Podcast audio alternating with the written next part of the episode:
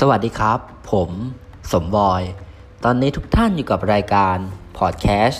Astronomy Episode 6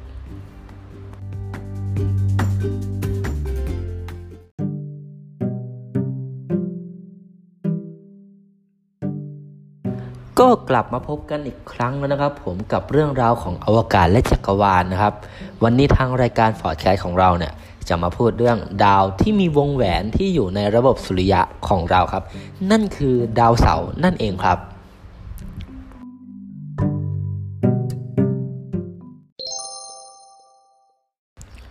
ดาวเสาร์นะครับมีรูปร่างป่องออกตามแนวเส้นศูนย์สูตรนะครับ ที่เรียกว่าทรงกลมแป้น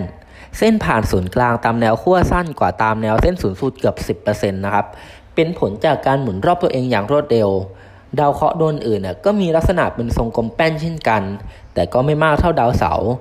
ดาวเสาร์นั้นเป็นดาวเคราะห์เพียงดวงเดียวครับในในระบบสุริยะจักรวาล ที่มีความหนาแน่นเฉลี่ยน้อยกว่าน้ำ 0.70 กรัมลูกบาศก์เซนติเมตรเองนะครับ แต่อย่างไรก็ตามบรรยากาศชั้นบนของดาวเสาร์มีความหนาแน่นน้อยกว่านี้ ขณะที่แกนมีความหนาแน่นมากกว่าน้ำวงแหวนของดาวเสาร์ประกอบไปด้วยเศษหินและน้ำแข็งขนาดเล็กนะครับ เรียงตัวอยู่ในระนาบเดียวกัน และวงแหวนของดาวเสาร์เนี่ยก็มีความหนาเฉลี่ยเพียง 500 กิโลเมตรเท่านั้น แต่เศษวัตถุในวงแหวนเนี่ยมีความสามารถในการสะท้อนแสงดี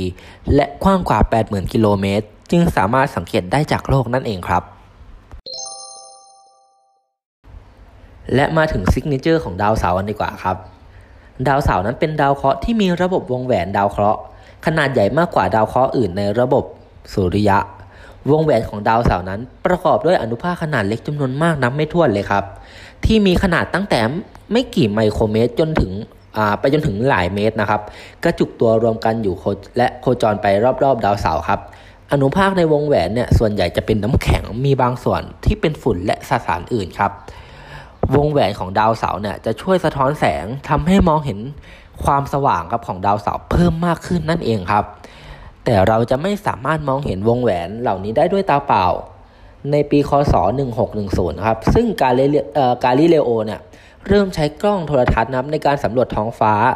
เขาเป็นกลุ่มยุคแรก ๆ ครับ ที่พบและเฝ้าสังเกตดวงวงแหวนของดาวเสาร์แม้จะมองไม่เห็นลักษณะอันแท้จริงของมันได้อย่างชัดเจน ในปีคศ 1655 นะครับ คิดเตียนฮอยเกนนะครับ เป็นผู้แรกที่สามารถอธิบายลักษณะของวงแหวน ว่าเป็นแผ่นจานวนรอบรอบอ่าเป็นแผ่นจานนะครับที่วนรอบๆดาวเสาร์นะครับอ่าแล้วก็มีแถบช่องระหว่างวงอ่าวงแหวนอยู่หลายช่องในจำนวนนี้มีอยู่แค่ 2 แถบที่มีดวงจันทร์แทรกอยู่ช่องอื่นๆนะครับ อีกหลายช่องจะอยู่ในตำแหน่งการสั่นการสั่นพ้องของวงโคจรของวงโคจรนะครับกับดวงจันทร์ของดาวเสาร์ครับ และยังมีอีกหลายช่องครับที่ยังหาคำอธิบายไม่ได้ครับ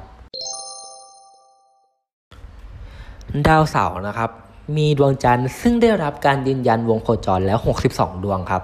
โดย 53 ดวงในจำนวนนี้มีชื่อเรียกแล้ว และส่วนใหญ่มีขนาดค่อนข้างเล็กครับ แต่ก็มีอยู่แค่ 7 ดวงที่มีขนาดใหญ่ที่จะพอคงสภาพตัวเองเป็นทรงกลมได้ ดังนั้นดวงจันทร์เหล่านี้อาจได้รับการจัดเป็นดาวเคราะห์แคะได้ครับ